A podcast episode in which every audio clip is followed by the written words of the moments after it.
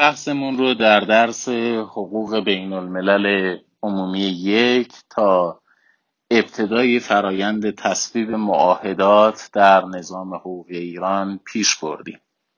و امروز بحثمون رو از نحوه تصویب معاهدات در نظام حقوقی ایران ادامه خواهیم داد. تصویب معاهدات در ایران تابع اصول 77 و 125 قانون اساسی است. هم در مورد معاهدات و هم در مورد عضویت در سازمان های بین المللی که قانون اساسی مقرر کرده است. معاهدات بین المللی و همچنین عضویت در سازمان های بین المللی میبایست ابتداعا به تصویب مجلس شورای اسلامی برسه و بعد از اینکه مانند هر مصوبه دیگه مجلس شورای اسلامی شورای نگهبان صحه گذاری کرد از حیث انتباقش با قانون اساسی و شریعت اسلام به امضای رئیس جمهوری خواهد رسید. البته باید دقت داشته باشید که امضای رئیس جمهوری برای معاهدات با امضای رئیس جمهوری در خصوص ابلاغ قوانین عادی تفاوت داره. اگر قوانین عادی به تصویب رئیس جمهوری نرسه یا به امضای رئیس جمهوری نرسه رئیس مجلس مجاز و موظف هستش که به جانشینی رئیس جمهوری قانون رو اجازه انتشارش رو در روزنامه رسمی بده و ابلاغ کنه به دستگاه های اجرایی برای اجرا. اما امضای معاهدات بخشی از فرایند تصویب معاهدات هست. امضای معاهدات توسط رئیس جمهور را عرض می‌کنم. و معاهده ای که حتی پس از تصویب مجلس به امضای رئیس جمهور نرسه به نظر می‌رسد که فرایند تصویب و الحاق دولت ایران بهش به صورت کامل انجام نشده باشه. در نظام حقوق ایران موافقت نامه های حقوقی ساده هم مورد پذیرش قرار گرفتند یعنی اکزیکیوتیو اگریمنت ها. مبنای این موافقت نامه های حقوقی ساده نظریات تفسیری شورای نگهبان و آین نامه نحوه تنظیم و انعقاد توافقنامه های بین المللی است. موافقت نامه های حقوقی ساده با امضای بالاترین مقام اجرایی یا مقام صلاحیت دار از جانب دولت ایران رسمیت پیدا می کنند و کشور ایران به عضویت اون معاهده در میاد.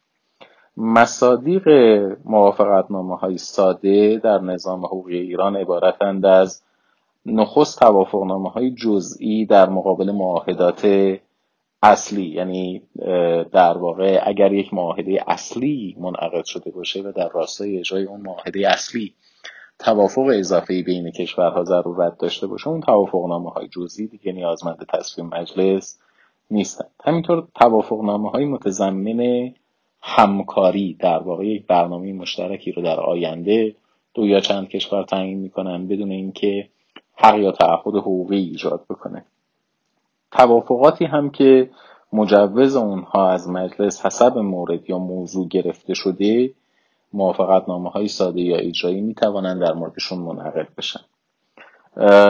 معاملات قراردادی البته معاهده محسوب نمی شوند اما معاملات قراردادی هم در مواردی به صورت ساده و بدون تصویر مجلس امکان انعقاد دارند. منوط به اینکه در بودجه ردیف مربوط به اونها پیش بینی شده باشه در حدود اختیارات نهادی باشه که اون تعهد رو داره ایجاد می‌کنه و منطبق با ضوابط قانونی هم ایجاد تعهد ناشی از قرارداد اتفاق بیفته. شورای نگهبان و مجمع تشخیص مسلحت نظام هم در نظام حقوقی ایران در تصویب معاهدات نقش دارن. تصویب معاهدات همونطور که پیش از این خدمتتون عرض کردم به عنوان یک مصوبه مجلس میبایست به تایید شورای نگهبان برسه از حیث انتباق با شریعت اسلام و همینطور از حیث انتباق با قانون اساسی. در صورتی که مصوبه مجلس رو از حیث عضویت در یک سازمان بین المللی یا عضویت در یک معاهده بین المللی شورای نگهبان خلاف شرع یا قانون اساسی تشخیص بده مصوبه برمیگرده به مجلس و در صورت اصرار مجلس بر نظر خودش یعنی در صورت تصویب مجدد در مجلس به عنوان موضوع اختلاف بین در واقع مجلس و شورای نگهبان ارجا داده خواهد شد به در واقع مجمع تشخیص مسلحت نظام جهت تصمیم گیری به عنوان قواعد ناشی از مسلحت و قواعد ثانویه اگر مجلس در مقابل نظر شورای نگهبان تمکین بکنه نظر در واقع مجلس مبنی بر عدم عضویت در اون معاهده یا در اون سازمان بین المللی به دولت منعکس خواهد شد. امضای نهایی معاهده سرانجام توسط رئیس جمهوری انجام خواهد شد و همونطور که خدمتتون عرض کردم این امضا متفاوت است با امضای قوانین عادی و امضای رئیس جمهور برای معاهدات و برای عضویت در سازمان های بین المللی جزء جدایی ناپذیر در واقع فرایند انعقاد یک معاهده محسوب میشه. خب به این ترتیب فرایندها یا روش های مختلف تصویب رو در کشورهای مختلف با هم دیگه بحث کردیم. در چین ایالات متحده امریکا فرانسه بریتانیا و در نهایت هم ایران. موضوع دیگری رو که باید بهش بپردازیم مفهوم تصویب ناقص یا بیقاعده هست. ما از مفهوم تصویب ناقص یا بیقاعده در مورد فرایند تصویب معاهدات در کشورها یاد می‌کنیم. در سازمان های بین المللی اگر خاطرتون باشه ما به جای واژه تصویب از واژه سند تصدیق رسمی استفاده می‌کردیم. سازمان های بین المللی اگر فرایند تصویب درشون به درستی طی نشه با نهاد حقوقی تصدیق رسمی ناقص یا بیقاعده مواجه خواهیم بود. رویکردهای مختلف نظری نسبت به تصویب ناقص وجود داره. اینکه اگر تصویب ناقص یا تصدیق رسمی ناقص اتفاق بیفته آیا چون این تصویبی معتبر هست یا از اعتبار برخوردار نیست؟ بعضی از نظریه پردازان بر این اعتقادند که تصویب ناقص مستلزم اعتبار مطلقه. یعنی حتی اگر تصویب ناقص هم باشه تصویب دارای اعتبار مطلق هست. دیگری نظریه بیاعتباری مطلق تصویب ناقص هست. این دو نظریه کاملا متعارض. بعضی معتقدند که تصویب ناقص مطلقا دارای اثر حقوقی است. بعضی معتقدند که تصویب ناقص مطلقا اثر حقوقی ندارد. یک نظریه میانه هم وجود داره نظریه بیاعتباری مشروط.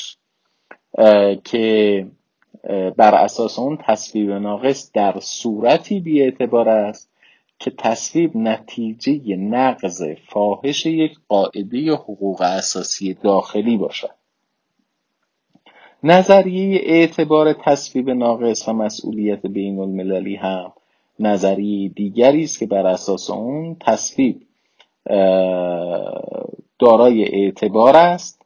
و عدم اجرای معاهده به ایجاد مسئولیت بین المللی منجر می شود این نظریه است که آنزیلوتی رئیس وقت دیوان دائمی دادگستری بر اون باور بود. پس اگر بخوایم یه جمعبندی بکنیم بعضی تصویب ناقص رو مطلقا غیر معتبر می‌دانند بعضی تصویب ناقص رو مطلقا معتبر می‌دانند. بعضی بر این اعتقاد هستند که تصویب ناقص اعتبارش رو از دست خواهد داد. اگر نقض فاحش یک قاعده حقوق اساسی داخلی اتفاق افتاده باشه و اندیشمندانی مثل آنزیلوتی هم بر این باور هستند که در واقع تصویب ناقص منجر به عضویت در معاهده و عدم اجرای معاهده منجر به مسئولیت بین المللی خواهد بود. اگر رویه عملی رو بخوایم بررسی بکنیم ضرورت داره که ببینیم رفتار عمومی کشورها به چه صورتی بوده practice یا رویه عملی کشورها. رویه قضایی بین المللی چه اعتقادی داره و کنوانسیون 1969 حقوق معاهدات چه رویکردی رو در پیش گرفته. رفتار عملی کشورها در مقابل تصویب ناقص بیشتر مربوط به پیش از دهه 1930 میلادی است. و در اون مقطع زمانی سوابق تاریخی نشون می‌دهد که دولت ها بی اعتباری مطلق تصویب ناقص رو مورد پذیرش قرار داده بودن اما در رویه قضایی بین المللی رأی دیوان بین المللی دادگستری که در سال 1933 صادر شده در قضیه گرونلند شرقی بر این باور هست که ایجاد تعهد توسط وزیر امور خارجه نروژ در برابر, در برابر دانمارک طبق قانون اساسی در حیطه صلاحیتش بوده. یعنی اگر امری در حیطه صلاحیت یک مقام یا یک نهاد دولتی باشد اما در او در عملکرد خودش از حدود اختیاراتش خارج بشه اون تصویبی که اتفاق افتاده دارای اعتباره. بگذارید یه مثالی بزنم شاید قضیه روشنتر بشه. مثلا در مورد قراردادهای دولتی ارجاع اختلاف به داوری ممنوع است. بر اساس نظریه صلاحیت گفته میشه درست قانون اساسی ارجاع اختلاف به داوری رو ممنوع کرده است و یا برای شرایطی در نظر گرفته. اما اگر اون شرایط رعایت نشد و حل اختلاف ارجاع شد به داوری میبایست به این نکته توجه داشته باشیم که مقام ارجاع دهنده از صلاحیت تعیین تکلیف حل اختلاف برخوردار بوده. اما در ضمن صلاحیت حل و فصل اختلاف اختیار ارجاع به داوری نداشته. پس در مواردی که صلاحیت وجود دارد اما اختیار وجود ندارد عمل دارای اثر حقوقی است.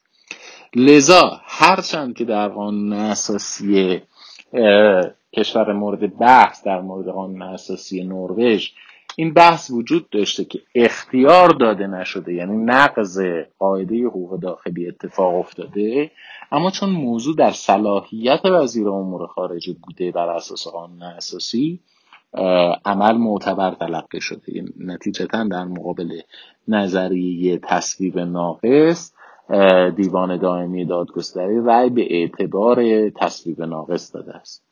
در معاهده 1969 حقوق معاهدات آمده است که نظریه اعتبار مطلق و بیاعتباری مشروط به یک نوعی با همدیگه ترکیب شدن. یعنی اگر نقض مقررات داخلی صورت بگیره نقض مقررات داخلی فی نفسه ایراد رضایت محسوب نخواهد شد. مگر اینکه نقض قاعده مهم و بنیادین حقوق داخلی اتفاق افتاده باشه. یعنی میبایست یک نقض مقررات حقوق داخلی به صورت فاحش و آشکار اتفاق افتاده باشه و اون قاعده ای هم که نقض شده قاعده مربوط به صلاحیت باشد نه قاعده مربوط به اختیارات.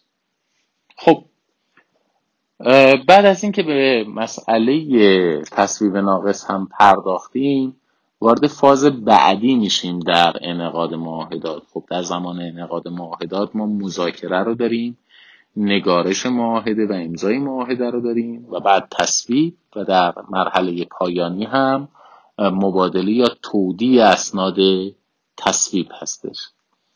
هر یک از طرفهای متعاهد موظف هستند به تعداد سایر طرفهای متعاهد سند تصویب معاهده را توسط خودشون آماده بکنن و برای اونها ارسال کنن. در مورد معاهدات چند جانبه سند تصویب رو معمولا در نزد امین تودیع می‌کنن. وظایف امین عبارت است از امین معاهدات عبارت است از حفظ و نگهداری اسناد و ارسال یک نسخه از معاهده برای کشورهایی که حق عضویت در معاهده را دارند همچنین کلیه وظایف مربوط به اطلاع رسانی در خصوص معاهدات بر عهده امین معاهده است درخواست ثبت معاهده هم در نزد دبیرخانه سازمان ملل متحد میبایست توسط امین معاهده ارائه بشه. پیش از این خدمتون عرض کردم اگر قرار باشه یک معاهده ای در نزد ارکان سازمان ملل متحد قابلیت استناد داشته باشه ضرورت داره اون معاهده در نزد دبیرخانه سازمان ملل متحد هم به ثبت برسه. این وظیفه ثبت رو امین انجام میده. مسئله بعدی که باید بهش بپردازیم پس از مراحل شکلی انعقاد معاهده مجددا مرور بکنیم. مرحله مذاکره مرحله نگارش و امضا مرحله تصویب و مرحله مبادله یا تودی اسناد ورود معاهدات به نظام حقوقی بین المللی است. اگر شرایطی تعیین نشده باشد در خود معاهده به محض اینکه کلیه طرفها رضایت خودشون رو به معاهده اعلام بکنند معاهده الزام آور خواهد شد. در مورد زمان لازم اجرا اجرا شدن معاهدات هم میبایست بین معاهدات دو جانبه و معاهدات چند جانبه قائل به تفکیک بشیم. معاهدات دو جانبه معمولا از تاریخ مبادله اسناد تصویب لازم الاجرا میشن گاهی اوقات پیش بینی میشه که معاهده از تاریخ مبادله دومین سند تصویب لازم الاجرا میشه. یعنی یک طرف ممکن است سند تصویب رو آماده بکنه به طرف دیگه ارائه بده طرف دیگه سند تصویب خودش رو با تأخیر نسبت به طرف اول آماده بکنه و تحویل بده. در این جور موارد معمولا مقرر می شود که تاریخ لازم الاجرا شدن معاهده دو جانبه از تاریخ مبادله دومین سند تصویب هست همینطور گاهی اوقات طرفین در زمان مبادله اسناد تصویب یک صورت جلسه مبادله اسناد تصویب هم امضا می کنند و در این موارد ملاک لازم اجرا شدن معاهده تاریخ تنظیم صورت جلسه مبادله اسناد تصویب است. اما معمول ترین روش تعیین مدت زمانی بعد از تاریخ مبادله اسناد تصویبه. مثلا طرفین مقرر می‌کنن که 60 روز یا 90 روز بعد از مبادله اسناد تصویب معاهده لازم اجرا خواهد بود. و طرفین از تاریخی که تعیین شده پس از در واقع مبادله اسناد التزام حقوقی در مقابل معاهده دارند زمان و فرایند لازم اجرا شدن معاهدات چند جانبه کمی با معاهدات دو جانبه تفاوت وجود داره. در معاهدات قراردادی معمولا پس از تصویب تمامی دول متعاهد معاهده لازم الاجرا میشه. اگر خاطرتون باشه در تعریف معاهده قراردادی عرض کردم معاهده است که ایجاد حق و تکلیف می‌کند صرفا در روابط طرفین. در مقابل معاهدات قانونساز معاهدات قانونساز معاهداتی بودند که ایجاد تکلیف می کند در مقابل جامعه بین المللی کشورها در کل و لازم الاتباع هست حتی برای کسانی که به عضویت معاهده در نیامدن. مشخصا زمان لازم الاجرا شدن معاهدات چند جانبی که ماهیت قانونساز دارند پس از تصویب تعداد معینی از دول هست و این تعداد از معاهده به معاهده دیگه فرق می‌کنه. معمولا در سیستم ملل متحد 35 کشور. یعنی اگر یه معاهده قانونسازی به تصویب رسیده است یا به امضا رسیده است در خود معاهده پیش بینی شده که این معاهده از زمان تصویب توسط 35 این کشور دیگه الزام حقوقی پیدا می‌کنه. تقریبا تمام معاهداتی که در چارچوب ملل متحد منعقد شدند از همین شرط تبعیت کردند و بر همین اساس منعقد شدند. مسئله دیگری که باید بهش توجه داشته باشیم اجرای تدریجی معاهدات هست در معاهدات چند جانبه. خب ممکنه شرایطی براش در نظر گرفته باشند مثل تصویب یا الحاق. یا رسیدن به حد نصاب تصویب یا الحاق. ولی معمولا گذشت زمانی معین بعد از رسیدن به حد نصاب تصویبه. خب این جمله ممکنه کمی پیچیده به نظر بیاد. معنیش این هستش که گفته میشه فیل مثل 60 روز 90 روز. پس از تودیع سی و پنجمین سند تصویب معاهده لازم اجرا میشه. پس یه بازه زمانی در نظر می‌گیرن. بعد از اینکه تعداد معینی سند تصویب تودیع شد در نزد امین. اگر مثلا قرار هستش 35 تا کشور سند تصویب رو تودیع بکنن 35 این کشور که سند تصویبش رو ارائه داد به امین سی روز 60 روز 90 روز بعدش معاهده الزام آور خواهد شد. یک مسئله دیگه ای اجرای موقت معاهدات هست. به معنای اجرا از زمان تصدیق اعتبار متن تا لازم الاجرا شدن معاهده.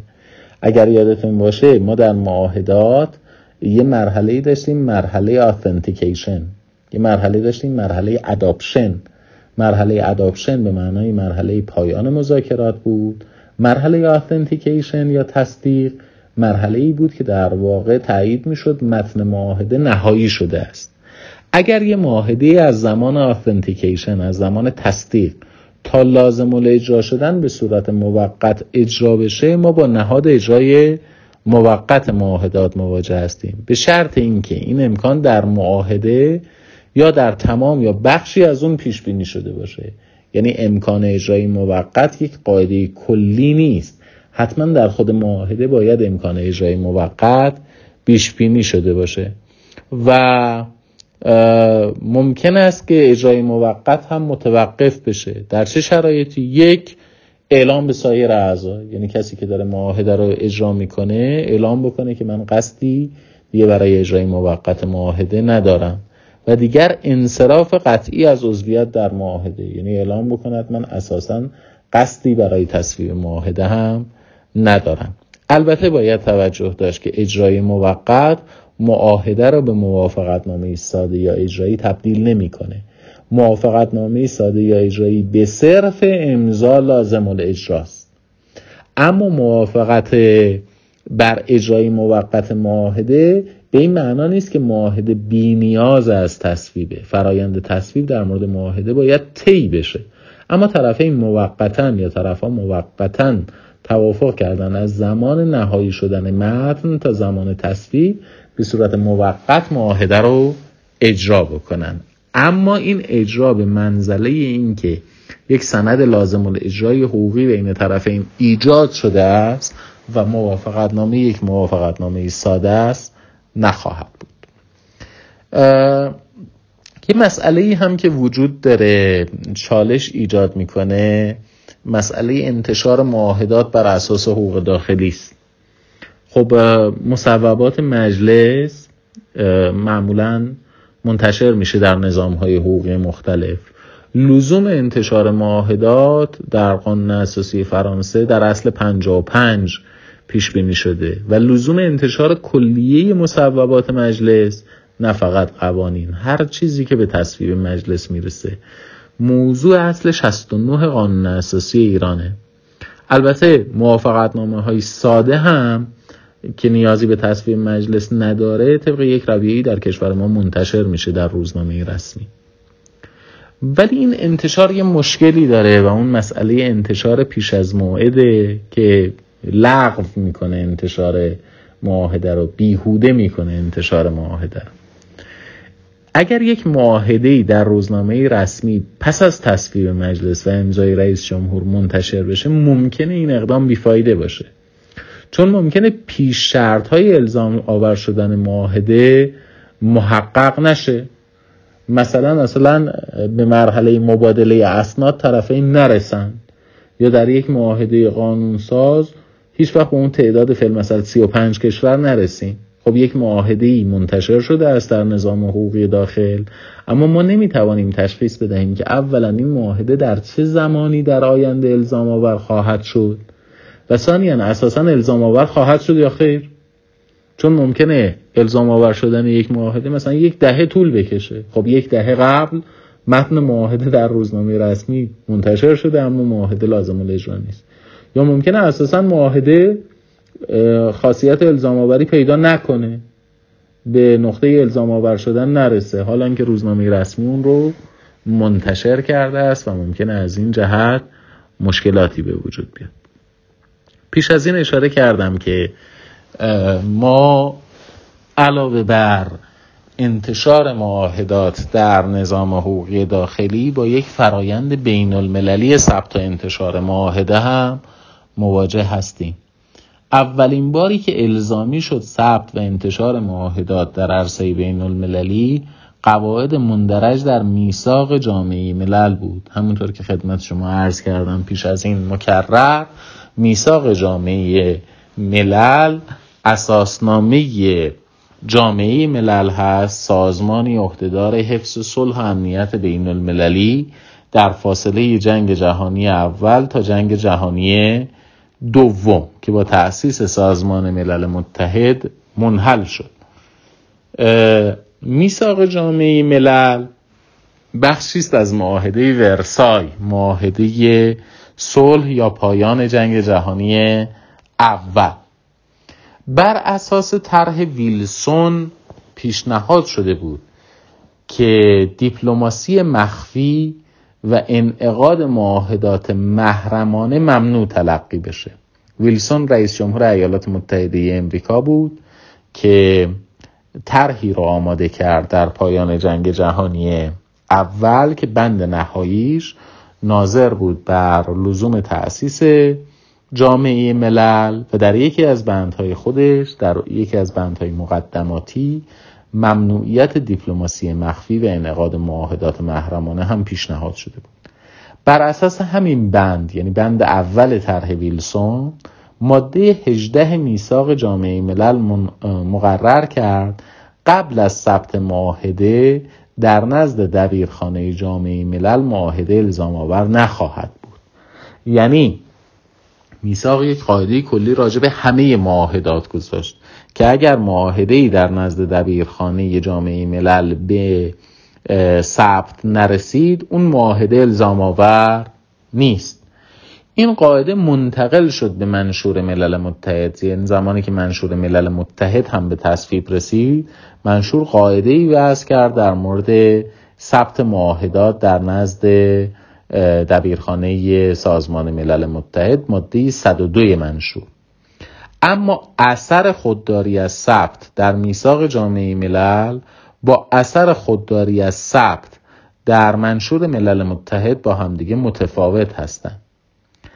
اگر در میثاق اگر بر اساس میثاق معاهده در نزد دبیرخانه جامعه ملل به تصویب نمی رسید معاهده لازم الاجرا نمی شد اما بر اساس ماده 102 منشور اگر معاهده در نزد دبیرخانه سازمان ملل به ثبت نرسد اون معاهده در نزد ارکان سازمان ملل قابل استناد نیست. یعنی اگر یک معاهده خودداری شد از ثبتش در نزد دبیرخانه و اختلافی در موردش به وجود اومد نمیشه از شورای امنیت تقاضا کرد که برای حل و فصل اختلاف بر اساس فصل ششم منشور توصیه هایی داشته باشه. چون معاهده در نزد شورای امنیت قابل استناد نیست. یا اگر اختلافی بین طرفین ایجاد شد و طرفین مراجعه کردن به دیوان بین المللی دادگستری نمی توانند به معاهده استناد بکنند که در نزد دبیرخانه به ثبت نرسیده. در مورد ثبت معاهدات چند جانبه پیش از این هم خدمتتون عرض کردم. ثبت در نزد دبیرخانه سازمان ملل متحد از وظایف امین خواهد بود. بر اساس معاهده 1969 وین در زمینه حقوق معاهدات منعقده بین کشورها و معاهده 1986 وین در زمینه ثبت معاهداتی که یک طرفشون سازمان های بین المللی هستند ثبت در نزد دبیرخانه سازمان ملل متحد الزامی است. اما زمانتی براش پیش بینی نکرده که اگر ثبت نشد معاهده لازم الاجرا نخواهد بود. بلکه اثر عدم ثبت تابع ماده 102 منشور هست. تا به حال دیوان بین المللی دادگستری هیچ ادعایی رو به دلیل اینکه معاهده در نزد دبیرخانه به ثبت نرسیده مردود تلقی نکرده. ضوابط اجرایی ماده 102 منشور یعنی نحوه ثبت معاهده در نزد دبیرخانم تابع قطنامه هایی هستش که مجمع عمومی صادر کرده و دبیرخانه در ثبت میبایست از اونها تبعیت بکنه. خب موضوع دیگری رو که امروز باید بهش بپردازیم و موضوعی است حساس سوال خیز کنکور پسند تعریف حق شرط هست. حق شرط نهادی است که ما معادلش رو در نظام حقوقی داخلی و ویژه در حقوق قراردادها نداریم. بنابراین مقایسه کردنش با مقررات حقوق داخلی در زمینه قراردادها می‌تواند گمراه کننده باشه.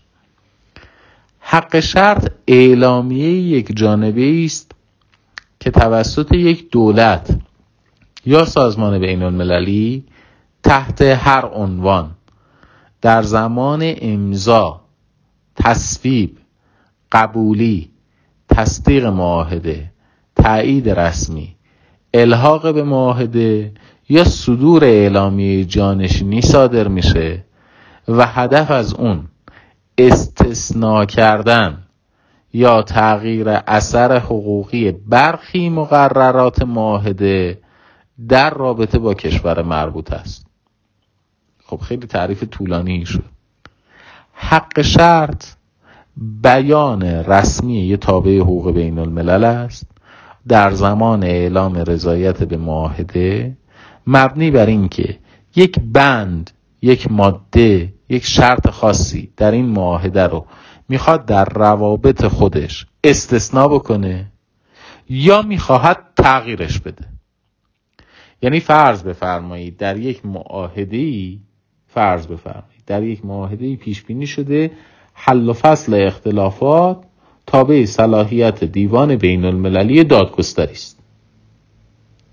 خب این یه ماده ای از معاهده است. کشوری که داره عضو معاهده میشه میگه من همه معاهده رو قبول دارم. اما قبول ندارم که حل و فصل اختلافات تابع صلاحیت اجباری دیوان بین المللی دادگستری باشد. این میشه حق شرط. یه ماده معاهده رو داره استثنا می‌کنه. یا میاد تغییر میده. میگه که موضوع تابع صلاحیت دیوان بین المللی دادگستری باشد ولی قبلش حداقل طرفین یک سال در مورد حل اختلاف با همدیگه مذاکره کرده باشند و به نتیجه نرسیده باشند.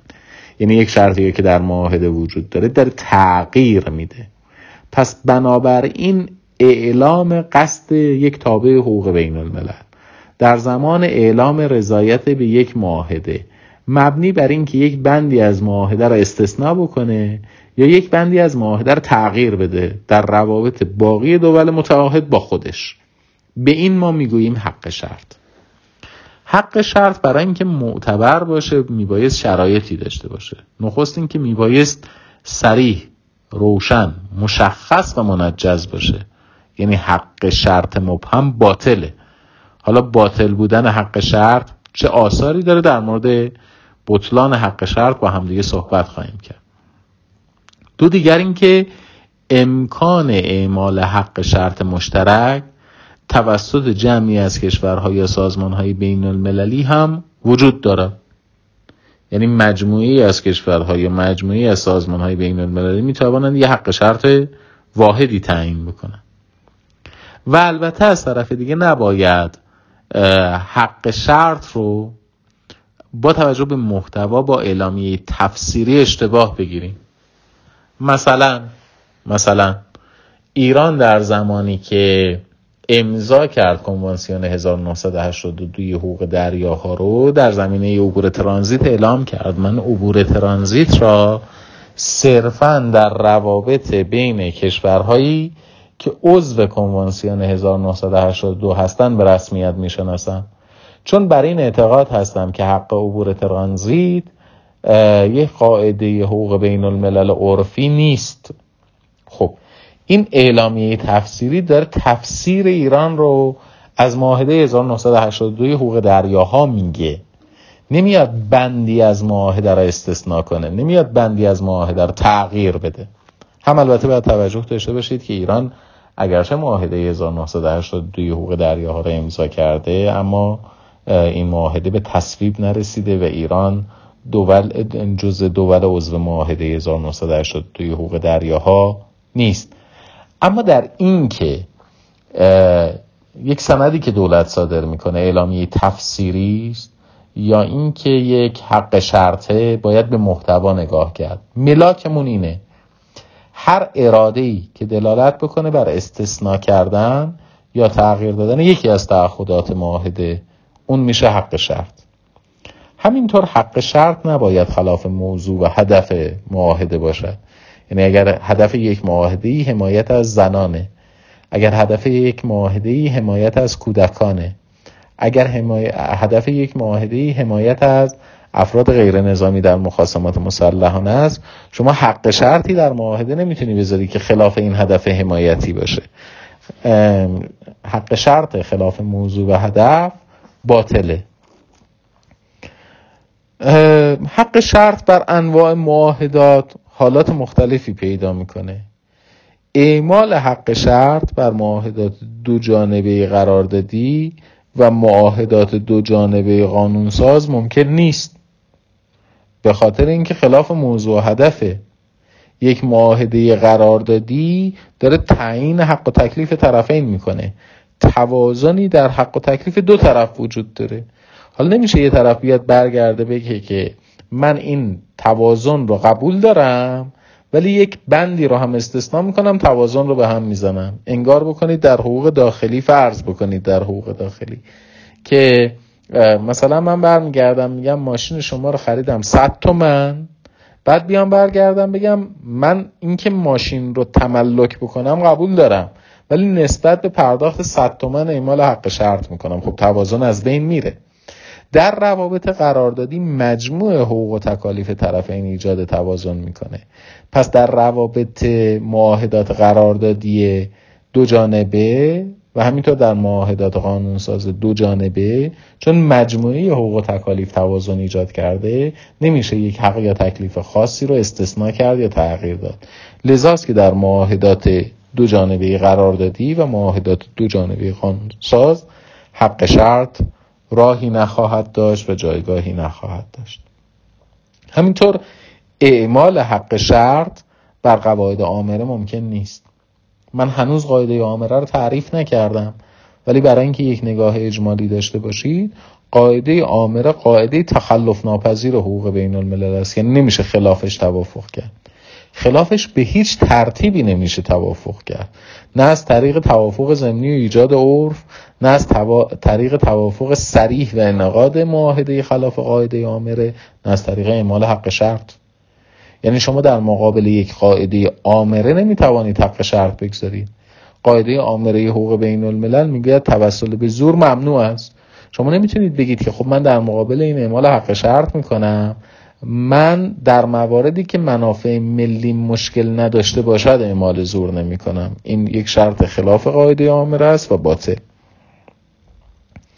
همینطور در مورد اعمال حق شرط بر معاهدات چند جانبه قانون ساز هم به نظر می رسد که امکان اعمال حق شرط وجود ندارد چون ما داریم یک قاعده ارگامنس ایجاد می‌کنیم یک قاعده عام و شمول ایجاد می‌کنیم. قاعده ای که ایجاد تعهد می کند توسط یک کشور در مقابل جامعه بین المللی کشورها در کل. و از این جهت اعمال حق شرط بر معاهده چند جانبه قانونساز خلاف موضوع و هدف اون معاهده به نظر می‌رسه. مگر در شرایط خاصی. اما اعمال حق شرط در معاهدات قراردادی چند جانبه ممکن است. پس اونجایی که تردیدی نداریم می شود اعمال حق شرط کرد معاهدات چند جانبی قراردادی است. یک سلسله نکاتی رو در اعمال حق شرط میبایست بهش توجه داشته باشیم. نخست سکوت معاهده مانع اعمال حق شرط نیست. یعنی اگر یه معاهده اعلام نکرده باشه که حق شرط مجاز است یا مجاز نیست. سکوت معاهده مانع اعمال حق شرط نیست.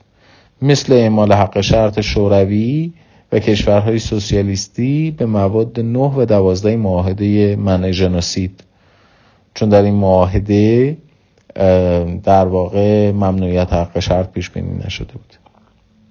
دیگر اینکه اگر حق شرط منع شده باشه امکان اعمال حق شرط وجود نداره.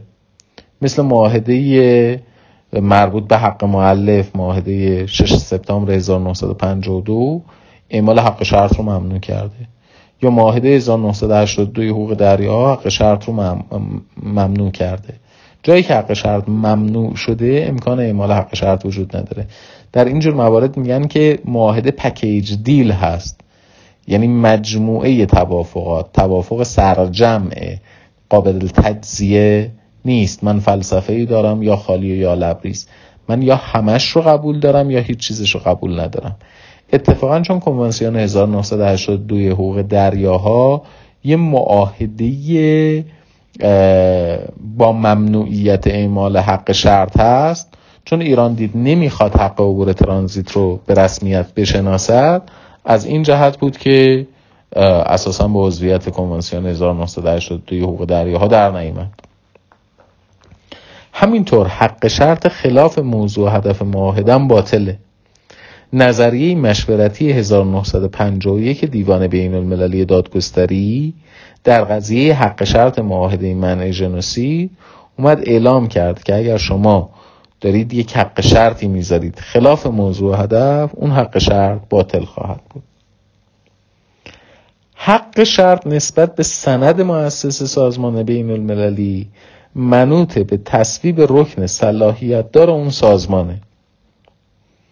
و بدون پذیرش رکن صلاحیت دار اون سازمان اعمال حق شرط در اساسنامه سازمان های بین المللی مجاز نیست. همینطور در صورت پذیرش حق شرط تعهد مربوطه تابع حق شرطه. یعنی اگر باقی تابعان یا بعضی از تابعان اون حق شرط رو مورد پذیرش قرار بدن انگار ما یه بندی از قرارداد رو استثنا کردیم یه بندی از قرارداد رو تغییر دادیم در روابط ما که اون بند جدید رو جایگزین کردیم همون بند جدید معتبر خواهد بود. نکته بسیار مهم اینه که در صورت اعتراض به حق شرط حق شرط بی اعتبار و کل معاهده لازم الاجرا میشه. مگر اینکه اعتراض به معنای عدم انعقاد معاهده مد نظر گرفته بشه. که در این شرایط اساسا رابطه قراردادی یا رابطه معاهداتی به وجود نمیاد. پس بنابراین اگر حق شرط باطل شد کل معاهده به همون ترتیبی که تعریف شده است دارای اعتباره. اگر مثلا تشخیص بدن که این حق شرطی که شما اعلام کردید که من صلاحیت انحصاری دیوان بین المللی دادگستری و صلاحیت اجباری دیوان بین المللی دادگستری رو نمیپذیرم. این خلاف موضوع هدفه. چون مثلا معاهده در مورد اساسا حل و فصل اختلافاته.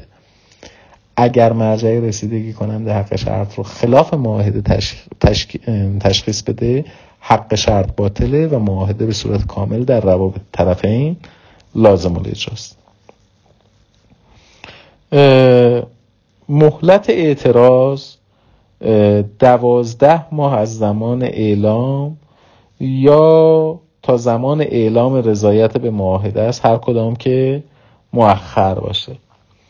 یعنی هر کسی اگر بخواد به حق شرط اعتراض بکنه چون در مورد حق شرط فرض بر اینه که بقیه میپذیرن. اما اگر کسی می‌خواد به حق شرط اعتراض بکنه از زمانی که حق شرط اعلام شده دوازده ماه بعدش یا از زمان اعلام رضایت دوازده ماه بعدش. هر کدومش که دیرتر باشن. چرا میگیم هر کدوم که دیرتر باشن؟ چون ممکن است شما در زمان امضا اعلام حق شرط بکنید. ممکن است در زمان تصویب اعلام حق شرط بکنید.